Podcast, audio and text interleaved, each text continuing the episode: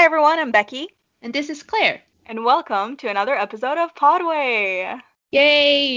Yay! Um, so this is the podcast where we talk about um, things about musicals and theaters and plays. And in today's episode, we will be talking about Avenue Q. Woo! So um, this is like following Princeton, who is a new college grad. He moves to Avenue Q and he experiences new friendship, love, as he and his friend group try to navigate through life. Um, and it's kind of like has a very stylistic look like Sesame Street. Um, very excited about this musical. What do you think, Claire? Honestly, I didn't grow up with Sesame Street. Oh no. So, yeah, no. it's something that I saw online before and I recognize like the Cookie Monster and things like that, but it's not something that I'm very, very familiar with.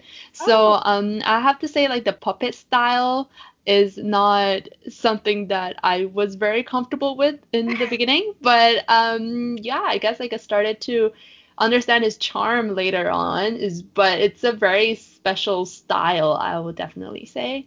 Yeah, yeah, definitely. I haven't seen many musicals like this or any musicals like this to be honest. Yeah. Um, but I actually became familiar with Avenue Q around like my late teens, around age 17 or 18, and I kind of like stopped thinking about it when like my musical theater phase um, stopped for a bit, like when I went to university, and then revisited pretty much just now.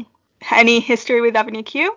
No, none at not, all. I was not made aware of this musical until we decided to do an episode on this.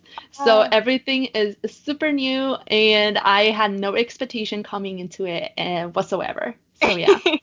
So I guess I will inform some of you about the history of it. So um, Avenue Q debuted in 2003, and it was immediately very successful. It had uh, it was very warmly regarded by critics. It won numerous awards, three Tonys. It's also been nominated for a Grammy.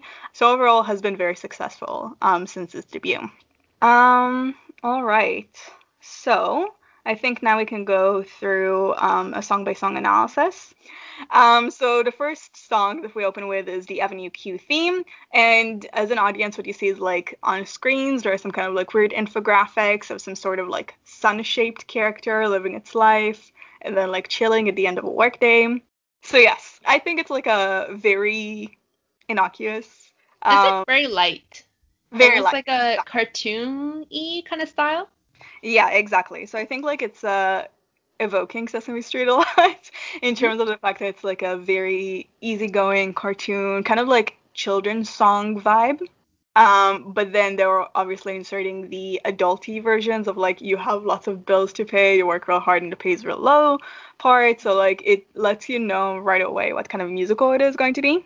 And this is before you actually even see the characters. So um, if you're going into this blind and you don't know it's about like puppets um, and Muppets of some sorts, then all you have to go by is the song. So I feel like it kind of encapsulates pretty well.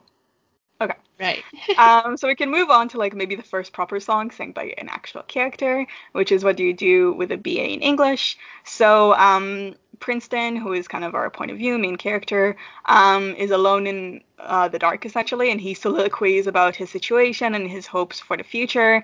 Um, so since he's a recent graduate with a BA in English, he has no skills, but is hoping to make a difference in the world. And that kind of struggle of making a difference with not knowing what you're suited to do in order to make a difference in the world is something we see him go throughout the entire musical. Uh, what are your thoughts? I can relate to song a lot. Is so true. Um, I have a BA degree, um, and I feel like a lot of times, like it doesn't really get me anywhere. When I fresh out of the school, I also had a hard time trying to find a job. Um, even though that I do feel like I'm slightly luckier than Princeton because my major was psychology, and you can probably do a lot more in psychology than in English. But that still doesn't take away the fact that um, I guess everybody would feel like it's a less valuable degree comparing to a lot of like I don't know like the science degrees or business degrees um, in terms of getting you a job and get a, getting you a more um, stable life. But I do feel like there should be more jobs available for degrees in English. Like you have no idea how hard it is for people to use like proper grammars and stuff. I mean, if we ever get sponsored by Grammarly, I think we have a good pitch for them for an advertisement. I know, right? oh, we should have done it in the in the My Fair Lady episode. But anyway. Oh, I know, right? Yeah. Um, in terms of the character himself, I Mhm. don't really like Princeton. I didn't From the dislike or him from the song. Okay, Oh. so I didn't like hate him from the beginning. Okay. I kind of feel sorry for him from this very first song, but like I guess as the musical progresses, I didn't really enjoy his character also much. Mhm. Um, I feel like he's being pretty irresponsible, even though we still haven't got the chance to see that. But later on, we see that he's spending his parents' money on beer and stuff. So it's not like he has no resources or support, because Mhm. there are people who are like in debt and student loan, um, or has no family support. So it's not like he's in any kind of that sort of situations. He's very privileged, yeah. Exactly, in the sense hmm but he still chose to spend his money making poor decisions. So I feel like in a way that he deserves it is the attitude that is Okay. res- irresponsible. it's not the degree that's useless. It's more like your personality and decision making skills that determine what kind of life you'll you'll have. But that's just my opinion. I mean, to an extent, I can see where you're coming from. I don't hate uh, Princeton. He's definitely not like a character that I necessarily like. But I think one of the good things about this musical is they chose you very flawed people, and they really try to like hammer it to you that everybody's flawed with every single song almost. So naturally, people occasionally do make bad decisions. They stumble into bad luck, and um, they have some personality um, traits they need to work on. And as somebody who's very young, he's 22, he just graduated, and he has no practical real life skills. I do feel for him. Um, and I see that obviously it's a struggle to improve as a person because if you come in with a character who is already like a perfect role model, it won't be necessarily as interesting. So I guess from this we can cut to It Sucks to Be Me. So we get introduced to the rest of the cast. We see that unlike Princeton, who is a puppet of some sort, Brian, uh, who is the next character we're introduced to, is human. And we're also introduced to Kate Monster, who is a monster type puppet. And they're singing about their respective failed lives. So Brian is um, unemployed and he wanted to be a comedian as a kid, but um, obviously he's not working as a comedian. He's not making money through that. And Kate can't find a boyfriend even though she has a job. So that is her problem. And after that, we see other main characters entering Rod and Nikki. So, um, for those of you who did grow up with Sesame Street, they are clearly analogous to Bert and Ernie from Sesame Street. They're very iconic, and the struggle that Rod and Nikki go through are also kind of like mirroring um, cultural ideas around Bert and, and and Ernie that we'll talk about later. But uh, they live together. They have very different personality. Rod is very anal and clean, and Nikki is is messy and a bit of a a bit of a Carefree type. Care- yes, that's the Yeah. best way to put it, Claire. Carefree type. Um, so they're very familiar with each other. They've been best friends for forever. But their struggle is it's difficult for them to sometimes get along. And then we also get introduced to Christmas Eve. Christmas Eve is another human character. Um, she is a Japanese immigrant who worked her way up to earn two master's degrees in social work, but she can't find any clients. So uh, currently she's engaged to Brian um, and is really stressed about his lack of work and um, the fact that he can't pay the bills or they can't pay the bills together. And then, as all of them discuss it together, Princeton strolls in looking for a place to live. And then Brian directs him to the superintendent in order to um, look for a place to live. So it turns out the superintendent is Gary Coleman, who is also human. Apparently, he's a child star, he's a real person. Um, so his parents stole his money that he made from being a child star, and currently everybody makes fun of him. So everybody unanimously agrees that it sucks the most to be him.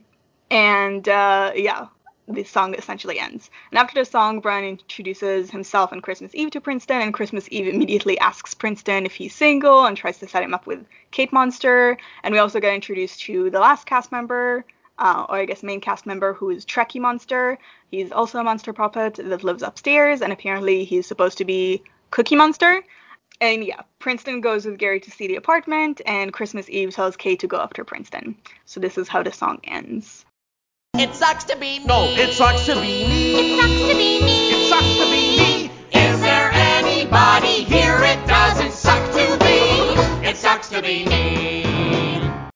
I like the song. It's very funny.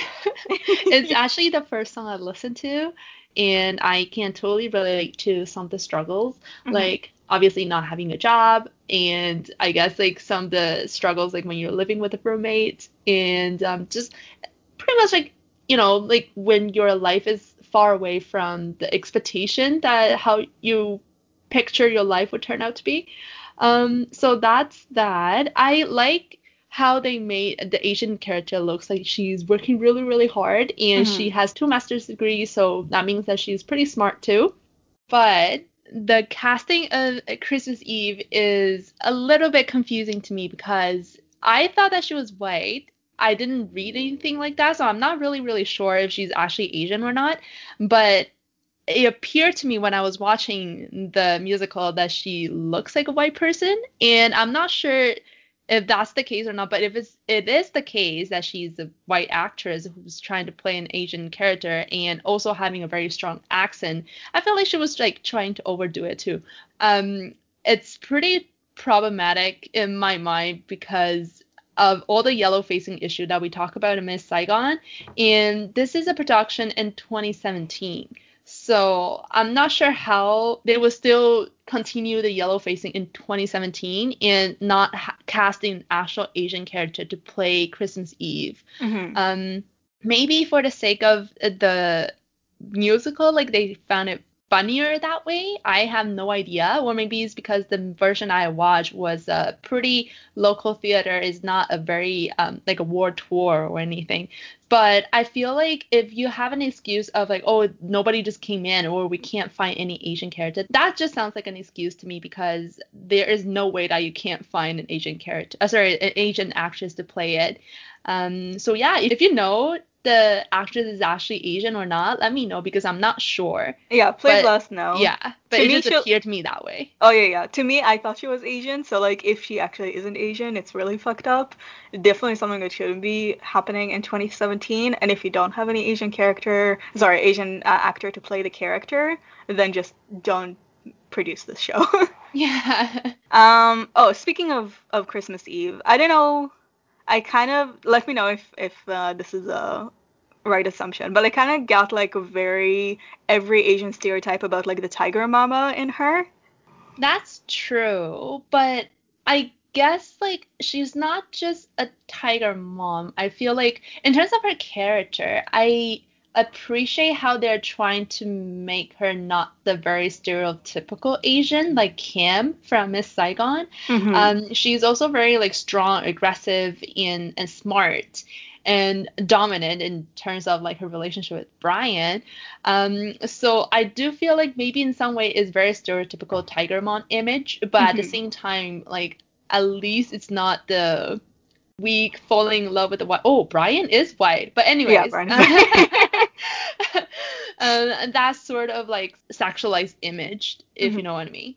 For sure. Um, all right, so we're cutting to Rod reading his book alone. He's very content, and then uh, Nikki, his roommate, enters, and he's telling him that he got hit on by another guy in the subway. And Rod gets really flustered and says he doesn't care. Um, and then Nikki realizes Rod is being super defensive and lets him know that he's okay with Rod being gay. Um, in the song, "If You Were Gay." Well, okay, but just so you know, if you were gay, that'd be okay. I mean, cause hey, I like you anyway. Ah. Because you see, if it were me, I would feel free to say that I was gay, but I'm not gay. So I actually kind of like Rod's character. Oh, I hate Rod. Really? I thought he was like kind of funny. I well, he is kind of funny, but like what he did to Nikki with like making him literally homeless, I cannot forgive that. What kind of a garbage thing it is to do when Nikki was being like very nice and apologetic and didn't That's do true. anything That's wrong, true. to be honest. I feel like it is wrong to kick your friends out of the place, especially I'm assuming Nikki is also paying rent. But um I do feel like it's a little bit not appropriate to trying to force somebody to come out. Even though Nikki was trying to be very sweet and, and supportive, and I get that, but putting myself in Rod's shoes, like if I'm not prepared or if I'm not ready to to you know announce um, about my sexual orientation, I feel like this is making me pretty uncomfortable. Um, what do you think? I agree. Like, obviously, the way he went about it is not the greatest. Mhm. Um, I'm talking about like Nikki. Um, but I think like the intent of being supportive was there. What like what I see is like the heart behind it, and he came in with every good intention. And obviously, the execution was very poor. He was very pushy in the song, but I don't know the fact that he kicked his friend out, and literally because of that, he had to like beg for alms and be homeless and sleep in a dumpster. I don't know. It kind of sours me on him. Okay, yeah, I agree. But that like comes after though. It's like much later. Oh later yeah, in the here, here he's totally fine. Um, Yeah. here he's, he's very entertaining. But yeah, as a character as a whole, he's probably the one that I have the most bone, a bone to pick, just because of what he did to Nikki. Okay. Okay, that's fair. That's fair. And yeah, Benny, uh, uh, sorry, um, Ernie and uh, Ben's from Sesame Street, they have like a lot of speculations around them about like their sexual orientation as well, which is why I think they chose the specific thing. So, um, and since they modeled the entire thing after Sesame Street, um, sexual orientation is something they wanted to talk about, so they chose the um, Ernie and Bents. And I think like throughout the entire time of Sesame Street, like people, the producers of the show are very upset about these allegations, but they were literally they put them like in Time magazine as like gay icons or something. Um, so it's really really funny that they chose this for like this duo for um, Rod and uh, Nikki. So yeah, that's a bit of a context behind them. Um, okay, so we cut to Princeton and Gary. Uh, Gary gives Princeton all of the bills he has to pay and asks Princeton if he's working, and Princeton let him know that he's starting to work tomorrow. So um, they get interrupted by a phone call, and the company is downsizing, and they fired him before he even started.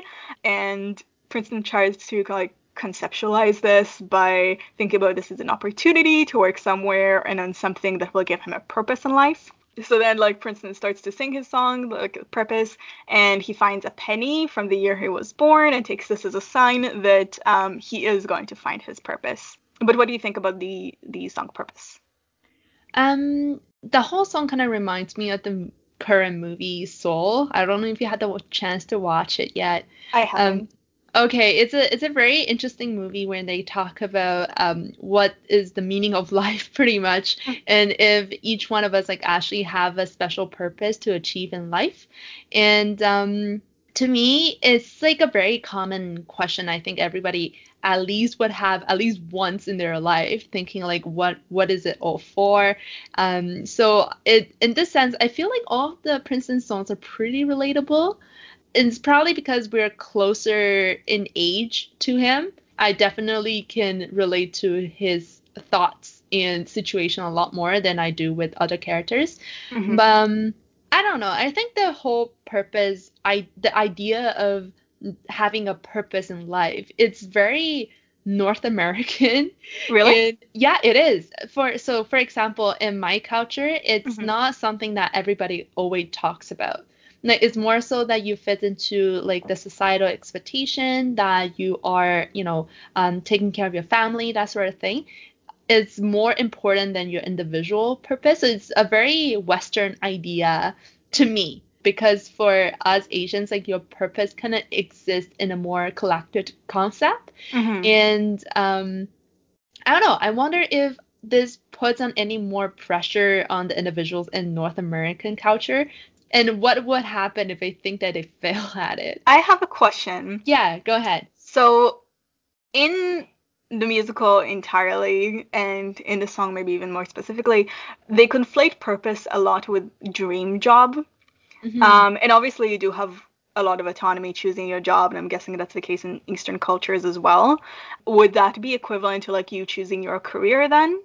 I guess it's like putting Western Eastern concepts Not together. really, No? to be honest, because like only very okay, so only very few careers are respectable in Asian cultures. I, I don't think career is much of a center in Asian culture. It's more so the family part. hmm Um. So so yeah. I hope that answers your question. That is interesting. Yeah, yeah, yeah, for sure. Yeah. Um, so like the dream job concept is also a very American, like a Western thing. I think so. I think so. Like most of the people, or I guess the younger generation in Asia at least, Mhm. it's more popular now that you're starting to think about all kinds of other possibilities in terms of career. Mhm. But um, a lot of people still kind of falls into they just want a stable income. They want to be able to support for the family, um, to take care of their parents, and not so much about like exploring what you want to do in life Mhm. necessarily. And and in Korea sense, like it's not as valued or um, heavily talked about. Mhm. Yeah. But Okay. mu- okay. So musically, I don't really like Princeton's voice, but that's just another small details and facts that I want to put Wait. out there. Okay, another question. You don't like the voice in the production we've seen or in the Broadway recording as well? And the production that we see. Okay, okay, okay. That's fair. Yeah. I didn't like it either. Okay, good. right. What do you think this- about the song though? Um, I don't know. To be honest, the way you define purpose in like the uh, Eastern concept is similar, I guess, to how I think about it as well. Like, I feel like as human beings, if we want, I, I'm going to be a bit existential right now, but you want to have like friends and family around you, and you want to be um, working in something that is just able to support them, but hopefully gives you enough time to actually enjoy being with them. Or that's the way I view it. Like, I'm very close with my family. Um, so I think about like work something that I wouldn't mind doing for like a third of my life, but it's not necessarily like my purpose as well. So I don't think I can relate all that much to the lyrics as well, but I think it's a relatively nice character song for Princeton. Yeah. Agree. Um, okay, so this next song is actually one of the more catchiest songs, and I'm also a bit conflicted about it. So, um, the song is Everyone's a Little Bit Racist. Um, we cut to Princeton running into Kate. He asks her what's her purpose in life, and she replies with her job, um, like we discussed before. So, she's a kindergarten teaching assistant. And Princeton says, Well, yes, that's what you are, but what's your purpose? And then she's really hesitant to reply, but eventually says her dream job or her dream, her purpose is to open a school for monsters because in the media, um, it's only talked about how monsters are bad and the bad things monsters do, but most monsters are actually great. So Princeton asks if Kate knows Trekkie Monster since both of them are monsters, and then he asks if they're related, and Kate is really offended um, and says that's actually really racist. Um, Princeton apologizes right away, and Kate tells him to be more careful when bringing up race. So Princeton says to that that she's actually a bit racist too because her monster school is exclusive to only monsters, and he can't enter that. Um, so that makes her racist. And then they sing together about uh, everybody being racist and make a joke involving black people, which Gary overhears. Gary Coleman is uh, played by a black woman in the productions, um, and uh, he's offended. So Princeton says, Of course you're offended, you're black, but I'm sure you like jokes on other ethnicities. And Gary says, Actually, I haven't thought about it that way. I do like jokes about other ethnicities. So I guess I'm a bit racist too. Then Brian comes in to see what the commotion is all about, and Christmas Eve calls after him to take away the recyclables, but she has a heavy accent, and the others make fun of her accent. Um, and Brian tries sticking up for her, and Kate tells him to take it easy because everybody is a little bit racist. He says he isn't racist because he's married to Christmas Eve, who is Asian, um, only he uses a more offensive term for Asians. And Christmas Eve overhears him and tells him that the term is offensive. Then Brian tells her, Oh, okay, but you're also racist, and she's agreed. Between me and you, I think everyone's a little bit racist sometimes. Doesn't mean we go around committing hate crimes.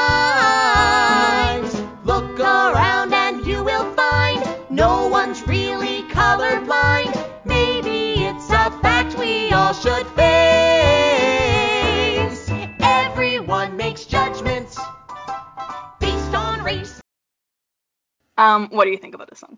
So, like you, I'm also pretty conflicted about the song. the first time I heard it, the first part is actually quite agreeable Mhm. because I think the message to um, initially they're trying to say that we're all racist to varying degrees, so you shouldn't be too complicit and claim yourself to be the innocent. So I, I kind of thought the song was about preaching that we therefore have to act on our biases Mhm. as nobody is really innocent. So that's the kind of vibe that I got from the A section of the song. Totally. But how the second half of the song progresses really kind of motivates me to question it.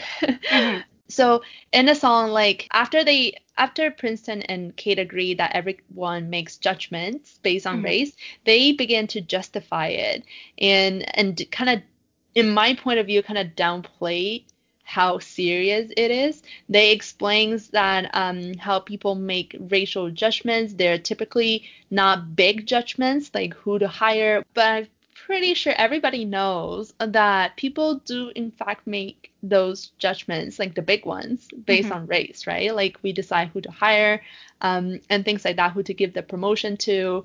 So to me, it feels like the song is trying to reinforce the normalization of whiteness. I don't really appreciate the fact that they're trying to reassure the audience that ethnic jokes is okay. and they also say something about like if you learn how to just accept it and not take them as personal attacks, then we can obviously just all live in harmony. This is pretty much trying to say that since Gary also tells about white jokes, he is in fact also a little bit racist. Mhm. But I'm not saying it's right to tell white jokes, but I think it's unfair to mislead the audience into believing that all racial jokes are created equal. And it completely, in my mind, ignored the ability of white people to kind of pass by and the privileges that they have. Whereas these are a lot of times are unavailable to people of color. So that's the message I got from the song. I don't know what you think. I mean, I largely agree with you. In terms of like the white joke, it's a bit more complex than that. So like like he enjoys Polish jokes Mhm. and certain ethnicities within people who are considered white are a bit more disadvantaged than others. Um, obviously, I don't think it's like equal, for example, to jokes made on um, other ethnicities that are not modernly considered whites, But um, the addition of like Polish people or like Irish people, Italian people, Jewish, Ashkenazi Jewish people to whiteness is relatively recent. So I can see like so it's a bit more complex than just like putting them all as white. There is some context to it. So, like you, I thought the original idea between Kate Monster and Princeton was relatively good. Um, if you think about this, this musical came out in 2003, and this is coming off of decades and decades of color blindness. Um, which is like mainly between the 1960s and 1990s. And the color blindness idea was uh, an, something that was really popular among white people specifically, even though people of color always knew that no one is actually colorblind. Like they definitely felt the kind of discrimination that uh, was directed towards them all the time. Uh, but it was something that is really, really um, widespread throughout, like among white people. So this is kind of directly challenging that, um, and it's letting the white, largely white audience, because I feel like um, this has been something that has been discussed very thoroughly.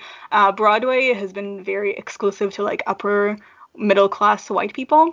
Yeah, and I think this is like something that lets the like the audience that is mainly perpetuating the colorblindness idea that um, they are racist. Like they're literally saying everyone is a little bit racist, and that everyone kind of includes the audience in it. The reason why I'm conflicted is essentially exactly the same as yours. So we're listening to it in today's context, where it's super painfully obvious that there are actual like everybody is racist, and there are actual like global rise in the alt right, like a lot of hate crimes against black people, of hate crimes recently, um, especially against Asian uh, people, and it's really difficult to take in a song like this. Is saying like if we take everything more easy as a society, it's going to be better for everybody, um, because things in the society right now are so broken and they need to be fixed that this strategy is definitely not going to work and it's really really obvious talking from 2021 that this is the case. So for 2003 it was relatively revolutionary and i think it had the right idea at heart but for today it's definitely missing the mark. What i think we can take about from today's context is a lot of people come in with good intentions and maybe we need to normalize the word like racism as referring to people. So people like lose their shit when Mhm. somebody says that something they said is racist. And i think if you understand that you come from like you, you as you as an individual cannot know everybody and you don't you grow up in a very specific context and being called out is not the end of the world it's just something you can improve. Um so maybe like talking about race in terms of like a more relaxed or I guess like less accusatory tone might be a good idea. Like that's what I'm trying to like maybe get something from this because people are really jumpy when race is discussed and that kind of might make them closed off to talk about implicit and explicit biases they might hold. Mhm. So that might that might be something we can take away from Yeah. today. And the other thing that is also valuable to take away from the song, I think, is is um, really comes down to caring about how other people may feel about what you say or do. Because like Brian had no intention of hurting Christmas Eve's feelings, Mhm. but she's still offended, right? And it's good to let the other person know that okay, this is not okay. I made that kind of mistakes all the time and pretty recently too. Um, but I think like keeping a humble heart and like always trying to to learn something that you didn't before is is the key to kind of just you know stay respectful and hopefully the other person understands it too and um and that's the way that we can progress as a community i think Exactly. um But yeah, going back to the song, I think it's really catchy. When I listened to it originally, this is one of the songs that I actually did keep like singing over and over again, even though like obviously I would never sing it in public. Um, but it's like a very catchy tune. Um, it's very like bright and optimistic, even though yeah, there are some there are some issues. Uh, but like the the message, I feel the intent is good, and um, the the tune of it is is really catchy. Um, moving on to a song that I almost always skip. So this song is "The Internet is for Porn." So we cut to Princeton contemplating careers for his purpose, and uh, we're introduced to the Bad Idea Bears. They ask Princeton where he is going, and he says since he's broke, he is going to find a job until he finds his purpose. And um, as we discussed earlier, and as you brought up, Claire, they convince him to buy beer. We also get to see Kate, who is getting a phone call from Miss Thistle Fiddle Twat, asking Kate to teach a class for her. And Kate is super excited about getting to teach a lesson all by herself. And she wants to teach about something that is modern and relevant, like the internet, which was a new thing, I guess, in 2003. Um, Kate practices for her lesson and keeps getting interrupted by Trekkie about the purpose of the internet. So Trekkie believes that the internet uh, is for porn, while Kate sees the value of the internet beyond that. What are your thoughts around this song? I don't really have much thought. It's kind of similar to you. It's a song that I would rather skip. Um, it feels also a little bit outdated because we talk about internet is probably a new thing in 2003, um, but the idea of internet in today's society is not that new anymore, and it's not only for porn anymore too. So I feel like it's a, feels a little bit irrelevant almost. I don't know about that. I feel like this song stresses out that the internet is obviously not only for porn. Like she lists everything that everybody does on the internet that is not porn, and they're like, oh, you know, but it still takes a very dominant part. So I think that's like part of the intent of the song.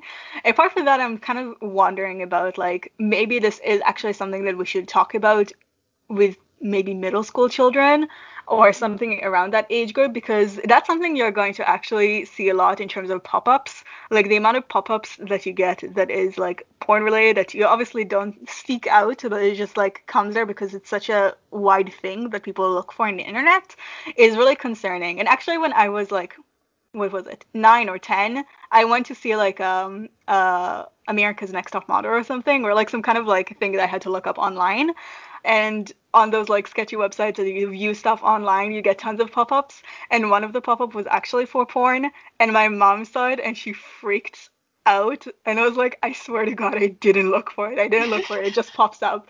Um, so maybe this is actually something you should be talking about with kids. Okay, and that's a that's a good point because I watch like online sports a Mhm. lot, and the advertisements is always about porn. So Yeah, I, that's so annoying. okay. Good point. Good point. It's so annoying. And I was like, don't you have other things you want to advertise? so yeah, but but the song itself is supposed to be really humorous, I guess. It's like, oh, this is something that exists. I don't know. Um, but um, from that we cut to mixtape. So Christmas Eve and Rod are together. Rod got Christmas Eve's wedding invitation, and then he asks Christmas Eve about her clinic. And um, Christmas Eve is trying to really help Rod out because um, he's talking about a potential client, his quote unquote friend. So um, he asks her about his friend who might be gay, um, and Christmas Eve is saying nothing is wrong with that, and that gay people make a major contribution to arts and philosophy. And Rod obviously panics because uh, his quote unquote friend is a Republican and an investment banker, so really not fitting into like I guess the stereotype that that uh, they talked about. Christmas Eve advises him to stay in the closet because he's good for nothing, and uh, she wouldn't want a friend like that. Um, and then we cut to Kate at her apartment thinking about Princeton. She likes Princeton, but she isn't sure how he feels about her. So Princeton comes into her apartment and gives her a mixtape. I like was after the whole mixtape thing as like a token of your love, but I definitely heard about it being very popular. You give like your crush a mixtape. So for me, it was like, oh, obviously he likes her. But the songs in the mixtapes are ambiguous and random, like at least in part A. Um, so it was really difficult for her to decide if he likes her or not. Um, and then Princeton asks her to look at side B of the mixtape, which is full of love songs, and then he asks her out. So what did you think about this song? Well, going back to a little bit earlier, um, to the conversation between Christmas Eve and Rod, I thought that it was pretty weird that they have Christmas Eve saying that she wouldn't want a friend like that because she seems not too homophobic when It's Rod came out later. I don't think so. The thing is, because she reacted first to like him being gay, um, and she's like, "Oh, there's nothing wrong with that." When he told her he's a Republican, I think that's what she was "I wouldn't want a friend like that." Oh, I see. So it's not about homophobics, but it's about the Republicans. Yeah, that's what I got at least. Oh, okay, okay, interesting. Okay. Um, yeah, okay, that I guess that makes sense because I was like, well, you didn't seem caring too much when Rod like came out later on, so that makes more sense now. Mhm. Um, so going back to the song mixtape, I don't really think much about the two, to be honest. It's just it's a pretty stupid love song to me. yeah, I think it's like okay song. I wouldn't replay it. Yeah. Um, I guess it shows you a bit more of Kate and like the kind of person she is, so it furthers her characterization in a I way. Um, but apart from Actually- that, just oh okay, I have a question, cause okay. like in my culture, mixtape is never a thing. Is it, it okay? The so the thing is, for me, it wasn't a thing because like if anything, it would be like, oh, let's let, let me like show you a song that I liked on like Facebook Messenger. um, so nobody like made mixtapes, but I've definitely heard of mixtapes being used as like, oh, you know, I like you. Uh, but that was I think like if you grew up in the 90s rather than if you were born in the 90s, like Okay, we were. maybe. Okay, because at least from myself of the family, I don't think mixtape is something that was popular. So I was quite surprised that mixtape is is a thing. Um, What but yeah, ooh. Well, we don't really, we're not really that vocal or like that um obvious, I guess. Yeah, for us, it's like an online blog, and that was really popular in Taiwan before Uh-huh. Facebook came along. And um, at the time, like there is this feature where you can lock like um, a blog post. So if you like somebody, like a lot of the time you like lock like a bunch of blog posts, but you post all about them. And you only share the password with your friends or something. So Oh, that's, that's so also cute. yeah, that's also like the other way of um showing care or interest, I guess. Yeah. Oh, that's adorable, actually. I think that's really like I can imagine like group of friends who are like super excited and they would just share their blog post. Oh, that's so adorable. um, yeah, yeah. Going from that, we're going into like a very short, very very short song. Um, we can just mention it existed and move on unless you have to, something to say, I guess. So we cut to Brian performing a warm up comedy bit with "I'm not wearing underwear today," and in the end of it, Christmas Eve tells him to get a job. That's it. Anything to say about it? No, I'm okay, good. good. Moving on. So, um, after the comedy bit is done, Brian introduces the singer Lucy the Slut, who is apparently very popular. Um, or at least we gather that because Trekkie Monster left his apartment to come with all of them, and the only reason he did that is because of her. Um, so she sings about making her uh, lovers feel special with her, and that's the entirety of the song. what do you think? Um, I feel like I really don't have much thought about it. Me neither. I think like it's a pretty okay song. Yeah. I think it sounds pretty nice, like, but it's not something I would play over and over again. But I can appreciate that it's not like terrible. Yeah. Which I can say the same for the next song, which is my least favorite song in the musical. Drum roll. You can be as loud as the hell you want, and then in parenthesis when you're making love. The bad decision bears enter again with alcohol for Princeton and Kate, um, who is to teach her lesson tomorrow. So um, she really doesn't want to drink. She wants to be sober, and they convince Kate to drink. So she and Princeton get wasted. Um, when Kate goes to get more drinks, Lucy approaches Princeton and propositions him. Kate returns, and Lucy shades her by making fun of her being a monster. And Lucy exits, saying to Princeton that when he's done with Kate, he knows where he can find her. Um, which is, I guess, foreshadowing. then Kate is very, very flirty with Princeton, and he takes her home with him. And then uh, they have sex very loudly, and the neighbors complain. Gary says that they can be as loud as they want. Thoughts about the song? Oh my god. Okay, so first of all, I really don't like the bad idea bears. Yeah. I thought they were so annoying. Their voice so sharp, and it's just the way they talk is really getting on my nerves. So Did you grow I up? hate them Did you so grow much. up with Care Bears? no, I don't. Okay, they reminded me of Care Bears. Um, oh, but, like, very, very evil version of Care Bears because of the the colors they have and the voice and the design. Um, I wonder if that's actually the case or it's me like superimposing uh, ideas onto it. Uh, but yeah, I agree. They're they're kind of annoying. And also, I just don't like the idea of like taking advantage of a wasted girl. Oh yeah. Like, not cool. Um, and other than that, really don't have much to say. It's so uncomfortable to see it on stage. It's very explicit. and I think we we talked about it in our first episode in Waitress where um things were a little bit sexual and I thought that they were very explicit already, but nothing compares to this song to be Oh honest. man, we have some musicals that you will not believe. Yeah. What's waiting for you? Uh, but yeah, Yeah. it was very uncomfortable to listen to. I don't want to say like I'm a prude or anything. It just I feel like this kind of humor or this kind of plotline just isn't for me. Like I don't enjoy this kind of crass behavior, and I didn't think it. I did think it was a little bit questionable about how wasted Kate was. But yeah, I feel like it's part of like the bad decision bear though. I don't think it's like they're trying to show it in a an offensive way. And there's not Yeah. much to say about it, you know. It's not really a conversation. It's like, oh yeah, they're banged, and that's it. Yeah. Moving on. Um, so we uh, cut to Rod and Nikki. Rod is awake while Nikki is asleep, and Nikki is sleep talking. Um, so in his sleep, he says that he loves Rod, and um, Rod gets very excited to hear that since he has feelings for Nikki too. Um, so he is excited that his feelings are finally reciprocated and sings a very sweet song, I thought, about fantasies coming true by having a relationship with Nikki. And we also cut to Princeton and Kate. Um, Princeton gives Kate his lucky penny, which is a very romantic gesture. Um, he says it's his lucky penny because it brought him to Kate, which I thought was also really cute. Um, and Kate is really happy to hear that because she genuinely likes Princeton as well. So Kate and Rod sing their song together about their fantasies coming true, aka the relationship they want. Um, and in the end of the song, Nikki comes in and we find out that Rod was actually asleep the entire time and he dreamt this. Aw. I know. That was my reaction too. In the end of my note, I wrote, "Oh, so sad." Yeah. Imagine this is a K drama. Oh yeah. I was thinking. It's like, oh my god, I can think about it as like secondary and first male lead or whatever. I think that will be really cute. So that's how I Yeah. imagine it because it's the most dramatic line throughout the entire musical almost. I mean, there is Princeton struggle, but honestly, I'm not as invested.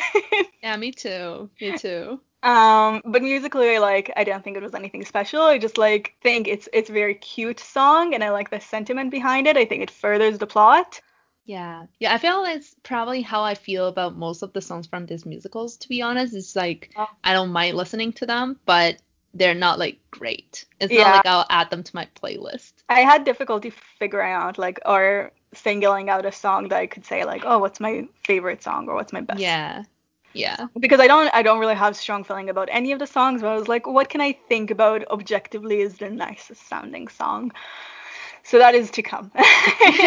Difficulty. Like I, it, I would say like, oh, it's my favorite song from the musical, but I don't think that much that highly of it, to be honest. Okay. Okay. Um, all right, so we cut to Kate, um, who is getting a phone call. She overslept and missed the lesson she was supposed to teach. So Miss uh, Mrs. Little Twat says she should have never hired her in the first place because she is a monster and that her race is notoriously lazy. Um, and rightfully, Kate gets angry and calls her a bitch.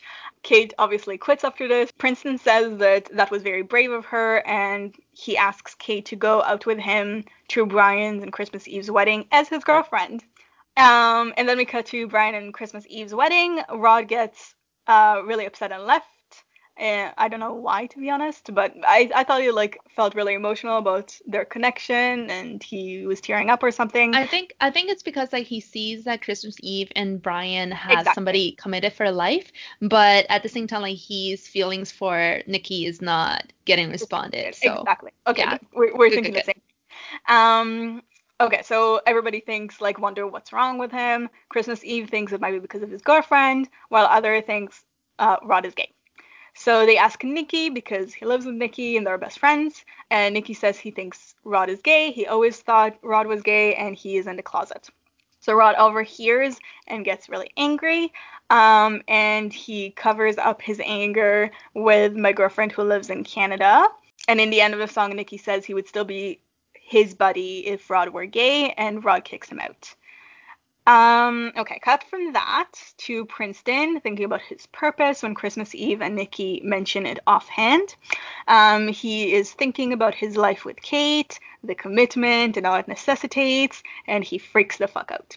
So Kate comes to him with a bouquet that she had to like wrestle out of a child, and uh, Princeton decides to talk to her about their relationship because they've been spending a lot of time together, um, and he hasn't been really looking for his purpose, so he doesn't want a girlfriend right now. And obviously, Kate is very hurt and sings there is a fine, fine line.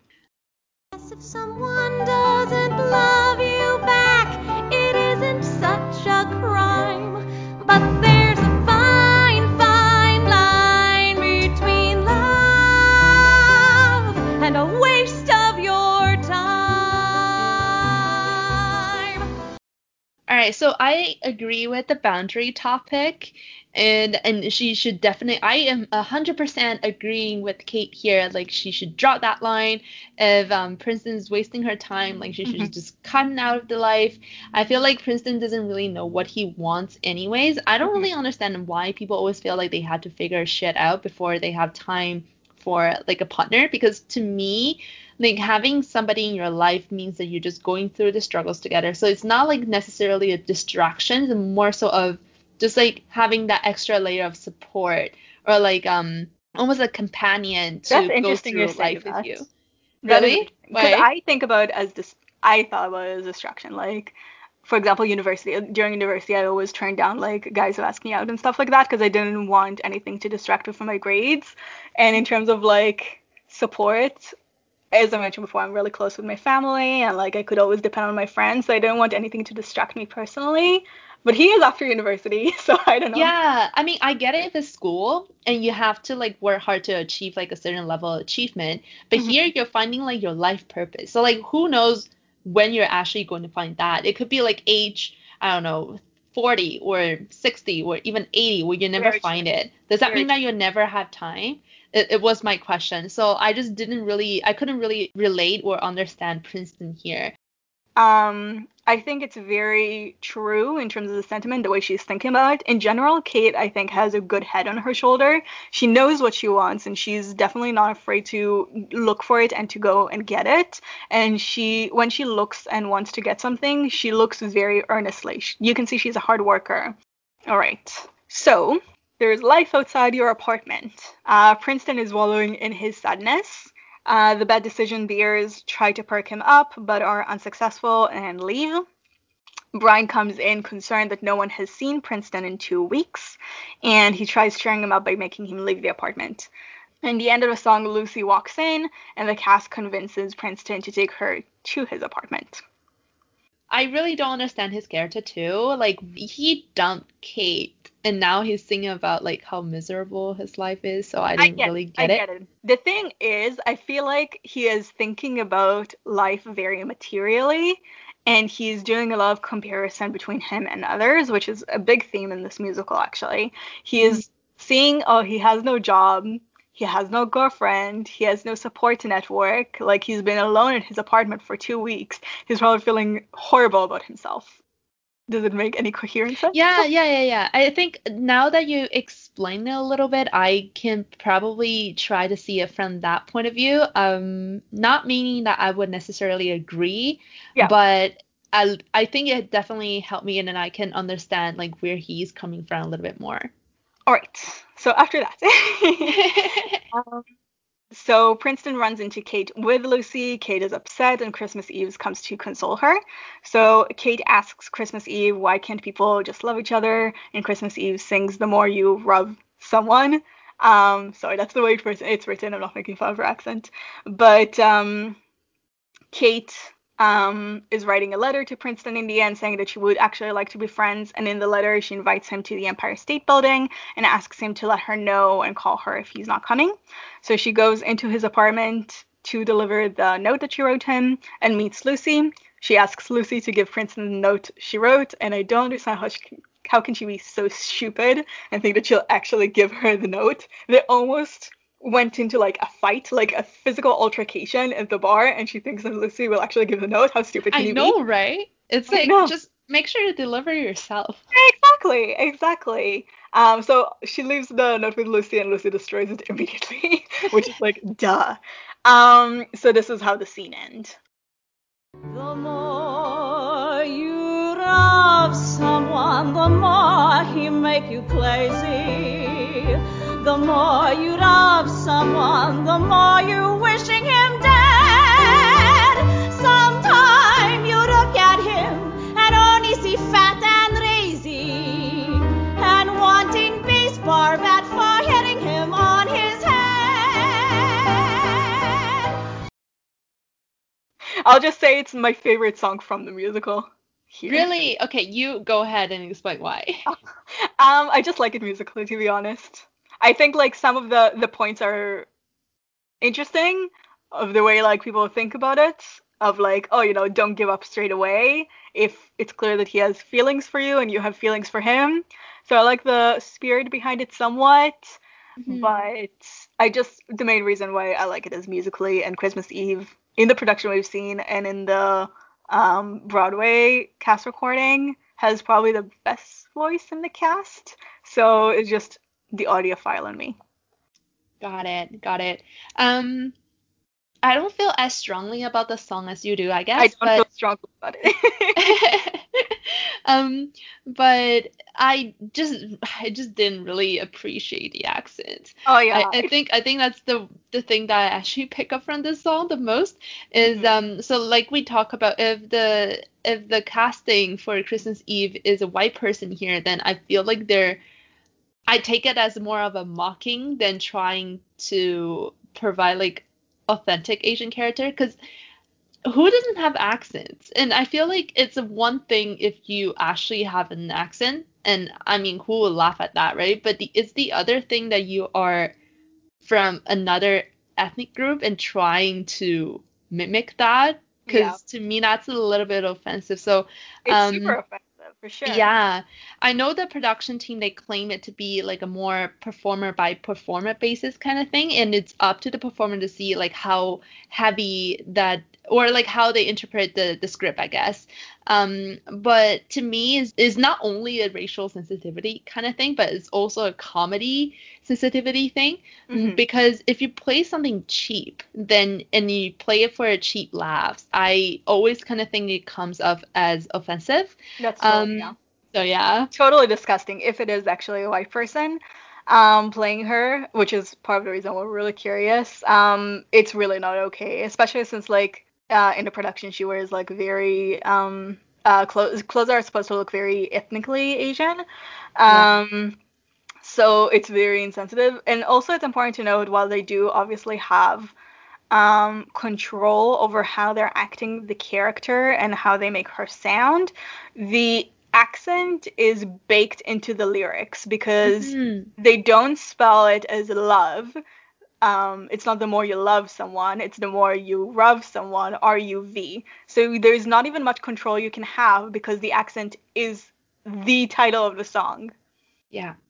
That's right. Um, yeah. But other than that, message wise, I think it's a pretty pretty sweet song. Uh-huh. Um yeah, it's it's a pretty pretty nice song. I like to see that kind of bond like between Yes. I guess female characters to trying to like comfort and support each other. I always Um, point out yeah. as well. I really like that in Waitress, and I really like that in My Fair Lady. Mhm. Um, I always think it's nice when they don't show like female characters are like pitted against each other, because I feel like friendship is so important to girls, and like they have a very different bond, I guess, than guys in terms of friendship, and I feel like it's it's very strong. So it's nice that they're characterizing it in a way that is not toxic. Exactly, exactly. Um, all right. So Nikki was couch surfing apparently at Brian and Christmas Eve, but uh, they kick Nikki out, and apparently Princeton and Kate already kicked him out as well. Um, so he goes to Gary and asks if he can crash with him, and Gary refuses and tells him to be homeless. um, so he tells Nikki to actually consider all the joy he'd bring to others by uh, seeing how miserable Nikki is in comparison to them. And Gary also sings Schadenfreude. Did you ever clap when a waitress falls and drops a tray of glasses? Yeah. And ain't it fun to watch figure skaters falling on their asses? Sure. Don't you feel all warm and cozy watching people out in the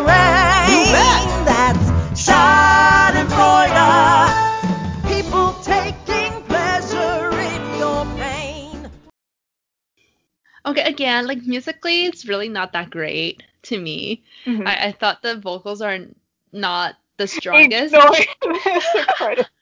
Hey, I just I just have to put it out there. All right.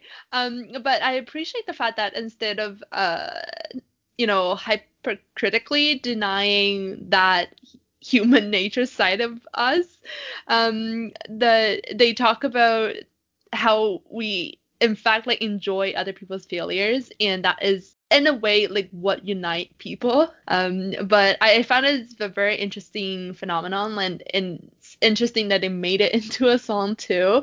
And we also have a very similar um term in in mandarin as well so i can totally understand where this is coming from. Yeah. What what, what about you? What do you think about it? I because like since you know german too I, I my German is like okay. It's not I wouldn't say I know German. Um, but I actually did like the song more in terms of like music. I thought it was like upbeat, happy. It's it's pretty upbeat song. I think people always do it, and I think like oh, watching people outside in the rain is something that I would laugh at more rather than like seeing a homeless guy in the street. So there's there is the amount of Schadenfreude you feel, and I guess it probably depends on how down in the dumps your life is. I know. I thought it was a pretty entertaining song, to be honest. yeah yeah agree Okay. Now we get to a real downer, actually. Um, so Kate is waiting for Princeton at the Empire State Building, and obviously he doesn't show up because he never received the notes. Kate gets uh, to throw the penny that um, Princeton gave her out of like frustration and anger and so on, and she wishes for someone who actually loved her. Princeton was looking for Lucy since their one night stand, and um, she left without saying goodbye. So um, he finds Lucy, and Lucy says she doesn't want anything to do with him, or that he isn't special. And as they were walking, the penny uh, Kate threw hit Lucy, and she went to the hospital. Um, so I know it was fun. It's like uh, karma, instant karma. Kate rushes in to see her, um, well, not her, see Princeton really, and see if everything is okay. And she finds out it was her penny that hurt Lucy. Um, and she confronts Princeton about sending her up and finds out Lucy never delivered the note and she feels a little bit less bad. And um, Princeton apologizes to Kate about hurting her feelings. And then we cut to Nikki asking for alms as Rod walks by, and Nikki apologizes again, but Rod doesn't change his mind. So uh, Rod consults uh, Christmas Eve about not having anyone in his life and missing Nikki, and uh, Christmas Eve consoles him by telling him he is special. So we see that like being special and feeling special is a big theme in this musical. And then finally we cut to Kate, Nikki, and Princeton, who wish they could go back to college because life was a lot easier back then.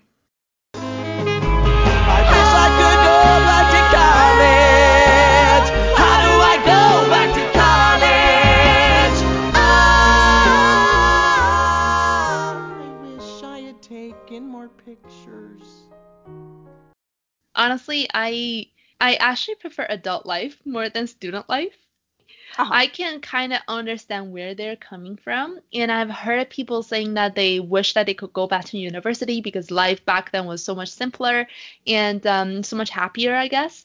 But just personally, I can never really, really get the feeling because to me, like student life was so much more stressful, Mhm. and um, I guess it has to do with some kind of maybe the studying nature or like the environment that Asian like the Asia has compared to North American, even though I, I went to high school here. But um, so the overall studying environment in, in Asia was very toxic and Mhm. it's very high pressure too. So you're pretty much just defined by your grades and your grades only. Mhm. And that's at least that's the case in Asia. And you had to put up with so much, just, you know, peer pressuring and like socializing shit in schools and everything is very like closed minded uh, not closed minded but everything is very limited because Uh-huh. you're only exposed to a certain group of people every day so there's really no escape if they didn't like you so um I feel like as a student, I really didn't have a lot of choice. But here, I think it's maybe they talk about much more than just going back to be a student, but also like o- other possibility that they Mhm. could have had um, if they had the choice to, you know, kind of start from the beginning and then choose again. So, um, yeah, it's a more sentimental song and it's a lot more emotional than the other numbers in the musical. I feel like if you know the other numbers like even though they convey a more heavier message like usually it's the song like musically itself is still pretty bright and energetic but this one is really um emotional like in comparison Um, I'm just curious. So, t- for clarification, like you went to high school here, but you also went to university here, and they're saying Yeah. specifically about the university experience, which I'm guessing has like different standards than um than schooling in Asia. So, Mhm. For your university experience, how would you categorize that because of the difference? Like you have more freedom in terms of the friends group. That's true. That's Mhm. true. Um, I guess like university was a lot better in- for me compared to high school. Right. Uh, but still, like I feel like maybe it's just because I'm not. I don't really enjoy studying all that much. Mhm. So, um, to me, like working is just so much easier than studying. Fair enough, fair enough. Um, for me, like I'm actively trying to go back to university. I'm uh, applying to like master's and PhD programs.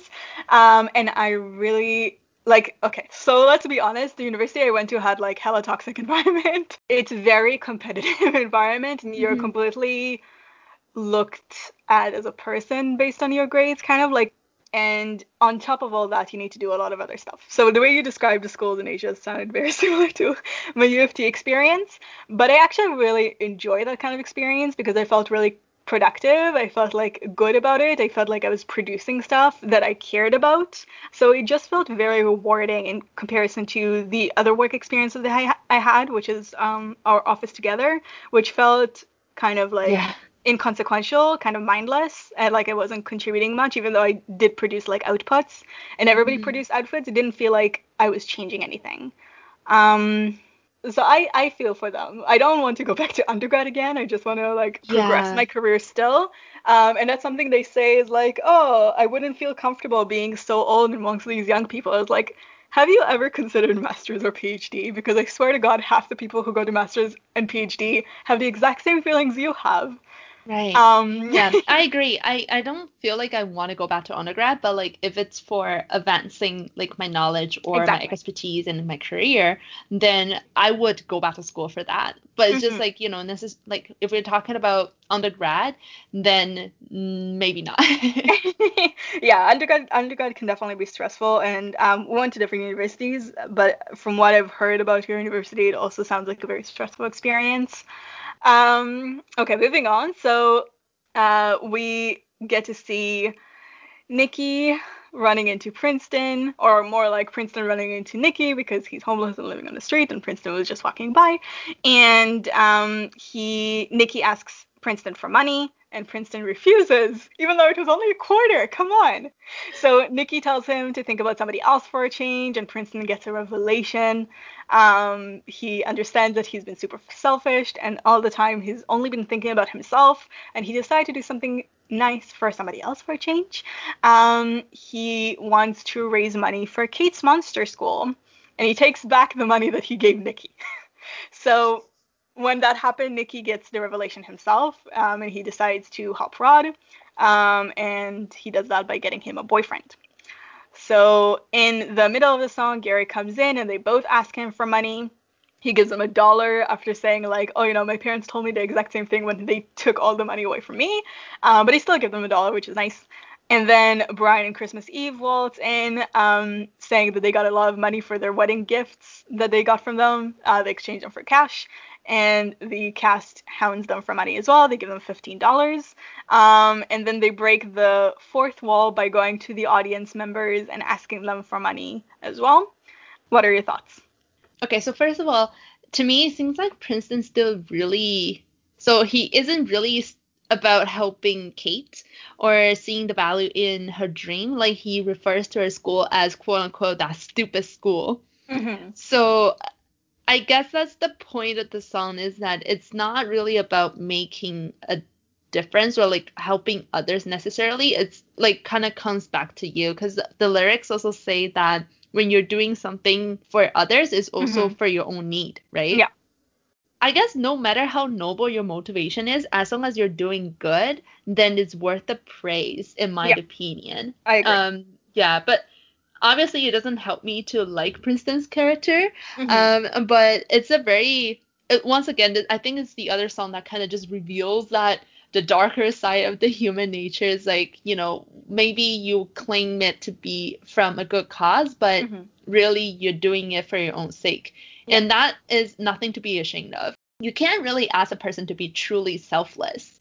Like you have to get something in return, right? Whether that Mhm. it's like materialistic uh, return or like some kind of spiritual satisfaction. So I think it is fair and totally, totally okay to have this level of like personal motivation to um in doing good, I guess.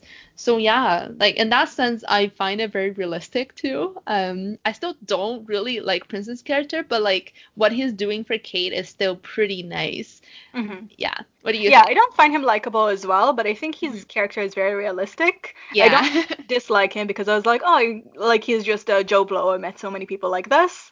Um, and I don't think there's anything inherently wrong about the way he's operating. Um, in terms of the song itself, again, like I didn't really think much of it. Um, I, I like that they broke the fourth wall by asking the audience for money. I thought it was kind of cute. They like got the hat for like the the money. The money was in around the audience, and like they collected a bunch of like useless stuff that the audience apparently quote unquote gave them. Um, so I thought it was like a cute little joke. so as I mentioned, they didn't end up raising all that much money, um, but there is still one more person they didn't ask, um, Trekkie Monster. So at first, Trekkie shoos them away, but then he overhears Princeton saying that the money is for Kate's monster school, and that's when we hear about Trekkie's tragic backstory. Um, so as a kid, he was being uh, pretty mercilessly bullied for being a monster and he doesn't want other monster children like him to go through the kind of abuse and hurt he went through. So he decided to donate $10 million for the Oh school. God. And he has all that money because he invested in porn. I feel kind of bad for for Trekkie Monster. Yeah. Yeah. um. Yeah, because that's just discrimination. I don't really know what is the implication or like what's what does monster mean in this musical's context? Mhm. Like, is it some kind of reference to like a specific race in real life, or like it's just uh, I don't know, like another group of puppets? I I, have no idea. about that too, but they literally like name check all the races. Either they exist in the show or Mm-hmm. they name check them. So I'm guessing it's some kind of amalgamation of other races stereotype. I don't Mhm. know. But I was thinking about that too. So I think it's something that they created as just an amalgamation of several stereotypes. I see. I see. Okay, okay. I kind of thought that he was like African Americans. Yeah, I but got the- then That's the one Yeah. that I closely most closely thought about because of what um, Miss Thistle Thittleswat told Mhm. Kate. I feel like that's like stereotypes that unfortunately like you hear a lot said about African Americans. yeah. Um, so that's what I thought as well. But it was like, oh, but Gary exists. That's what I thought too. And the other um, reason why I thought that is because like I think Trekkie Monster said something about like other kids like used to pull his fur or something. Yeah. And I know like black communities sometimes um like people are curious or like not they so respectful about their hair. Yeah. And that's the other thing that could imply that it's an African American ethnic group, but I don't, I'm not really sure. And I also like admire that he's willing to, um, you know, make sure that other people don't go through what he has been through hmm um, by contributing what he can. We don't really get to understand his character a lot throughout the musical, but like the selfless act here, I think is very, very nice. What do you Mhm. think? I I totally agree with you. Like I wasn't really big on Trekkie as a character. yeah. Um, I was like, oh, he always comes up when things get inappropriate. But I think this was very endearing. I thought it was very sweet and yeah, I mean, I think the most harked upon like racism in the entire show is about monsters because it comes up like again and again. Mhm. Um, and it's stuff that we feel the most strongly about. Um, so I think it's really very like nice that he is willing to a donate this much money for other children and like he didn't have to do that because he like they gave up and then he overhears them talking about the money for the Mhm. school children. yeah. Um, so yeah, I thought it was it was sweet. As a song itself, it's okay. Yeah. I agree. Uh, Okay, so maybe we can mash together all the reprises. yeah. So uh, there are three: the money song, there's a fine fine line, and what do you think? What do you do with a BA in English? So we'll just go through them uh, like bullet style. So um, Kate enters and everyone gives her the money they raised. Brian and Christmas Eve are leaving Avenue Q because Brian is starting a new career, and Christmas Eve finally has a client who is very obviously Rod. Um, Rod enters with champagne for everyone. He comes out and apologizes to Nikki and asks him to move in with him. And then we find out that apparently Nikki posted a dating ad for Rod and he found someone who looks exactly like him for Rod to date. And then um, Christmas Eve lets Kate know that Princeton had the idea to raise the money for the school, which means he cares a lot about her, and they get back together. And um, a new puppet with a BA in English, just like Princeton, waltzes in and sees the foren sign because uh, Brian and Christmas Eve are leaving, and then Princeton figures out his his purpose finally, and his purpose is to help people like him by taking everything he is learning and putting it in a show. The new kid doesn't really take it that well, and uh, yeah, we'll leave it at that for the three reprises. What do you think? One note though, I don't think Kate took him back necessarily. She did. I thought that there she said that we should take things like one day at a time. she did, but then they kissed. oh, okay, that completely changed how I saw this because I was really happy that she didn't take him back see. um right away. But but I guess okay, okay. Well, no comments there then. no comment. I do not care to disclose my feelings. No, I just thought that it would make more sense if she, you know, is trying to take things slow I with agree with Princeton. And just because he was being such a jerk and just because he did one thing nice for her doesn't mean that she had to take him back into her life. I think it would grow naturally if they really do care about each other. So I would personally much prefer if the ending just kind of left it vague that they are still trying to maybe figure it out or thinking taking things slow. Mhm. But but yeah. Okay. Yeah, I agree with you. I would have liked for them not to have gotten together right away, but like taking it slow so it's evident they work on their feelings of each other as people, um, rather than just like having some kind of attraction to each other or infatuation. So I would have liked that as well, but that's okay. Um, yeah, and in terms of Princeton's character, just because I dislike how Rod handled the entire thing with Nikki, um, I find Rod being able to like throw Nikki out to the street more problematic. So it's like in Okay. yeah, in comparison, Princeton looks better to me. Um, so yeah, so when the kid, new kid, doesn't really take it well, everybody makes fun of him kind of about like his idea of putting it in a show. So um, Gary consoles him by saying that he might never find his purpose and it's normal not to. And uh, they close the show by enjoying what they have for now because it will all eventually end. You're going to have to make a few compromises for now. For now. But only for now. For now. Only for now. For now. Only for now. For now. Only for now. Personally, I find the message is quite good. Mhm. Um, it's a very almost like positive and like very bright song too. Yeah. It's pretty much just saying that all the setbacks and challenge they're only temporary and you'll eventually kind of get out of it. So it's only for now. It really resonates with my value too, I think. Mhm. Um, it makes me like want to appreciate the presence more. And even though like now, for example, we're all living under like COVID situation, like we can't really go out and um, there's a lot more restriction and things that you can't do. But um, thinking about that way, it's like trying to remind ourselves of all the things that we still have and all the good things that we still own in the presence, which really kind of just make I hope like make people appreciate what they have a lot more because they're obviously people's situation who's worse than yours. Mhm. Um and I don't know, it's just things like that kind of always kind of just reminds me that you should just appreciate what you have and um because it's very unlikely that you will have the chance to relive the situation once again. Mm-hmm. Fair enough. Yeah, I think I about the same. Like, um, I don't really necessarily think about like the future and what it means and all that kind of stuff. I try not to think about it because I I don't see the value in it for me to be honest. Just like I think about long enough or like to stretch enough that will help me plan for what I'm hoping to do, but nothing beyond that to be honest. Um, uh, what I think the song does well that is normalizing like not having a purpose or not being special because what matters I think or what they communicated matters is having a good security network that you care about, having your partner, having your friends, having your family, and you don't need to be something that is special. You don't need to be somebody who has a purpose and who has other drive besides wanting to share like the moments you get in life with them, um, which I totally agree with. Yeah. All right. So I think this is the time for final rating. Yes. So what score would you give it?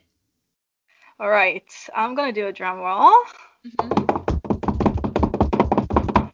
I'm gonna give it a six out of ten. Bad decision bears.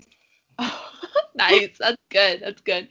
Um, I'll give it four out of ten pennies. Ooh. Okay, so listen. So anything ranging from four to six, it's like it lower than Miss Saigon? I did. I did. And the reason for that is because at least musically, Miss Saigon has some pretty good songs. Very true. But I don't really necessarily enjoy um, the majority of the songs in Avenue Q. No. And um, Okay, so for me, anything below a seven. Oh, Oh, sorry. So for for ranging from five to seven means that I would go watch it mhm. if you know, like if I have a friends who also want to go, but I would not be willing to spend too much money on it. And anything between like a three, so three and fours are, I would not spend money to watch it. And one to two is that even if somebody buys me a ticket, I will not watch it. Oof. Okay. Yeah. Um, I wonder what would ever get one to two. I'm so curious for this to come. Oh my god. Um, Claire, this needs to happen. I need to. I need to hear one or two. oh no. Um, we'll see. We'll see. Yes. Okay. That's interesting. And I guess eight and above is like stuff you'd pay good money to see. Exactly. Okay. Okay. Makes sense. I don't really have that much rhyme or reason. In my ranking, I gave it six out of ten because I think it has some educational value, especially for the time. I appreciate a puppet production. I think that's kind of original. Um, I don't think any of the songs are particularly good. I wouldn't listen to them for the song's sake, but I can see the value in the production overall, even though it's a bit outdated. You don't tell us what's your favorite song.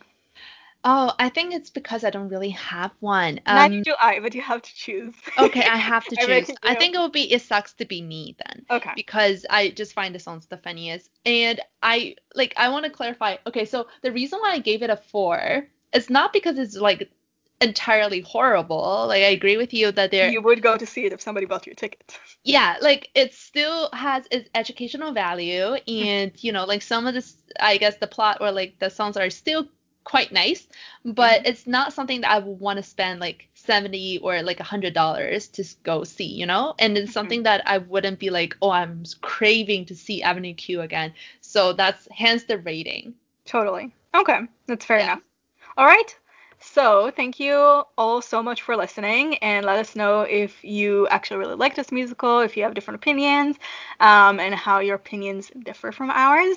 And you can do that by contacting us at Podway Podcast on Instagram, which we have started to be very active on, um, on Twitter and on Reddit. And you can also email us at podwaypodcast at gmail.com. Yes, and if you have any requests, like any musical that you would recommend us to watch or comment on, um, please also let us know. We're always looking for new uh, recommendations and, and ideas about the musicals too. So Yes, for sure. We would love to hear it. Um, so yeah, thank you so much again for listening and bye bye bye.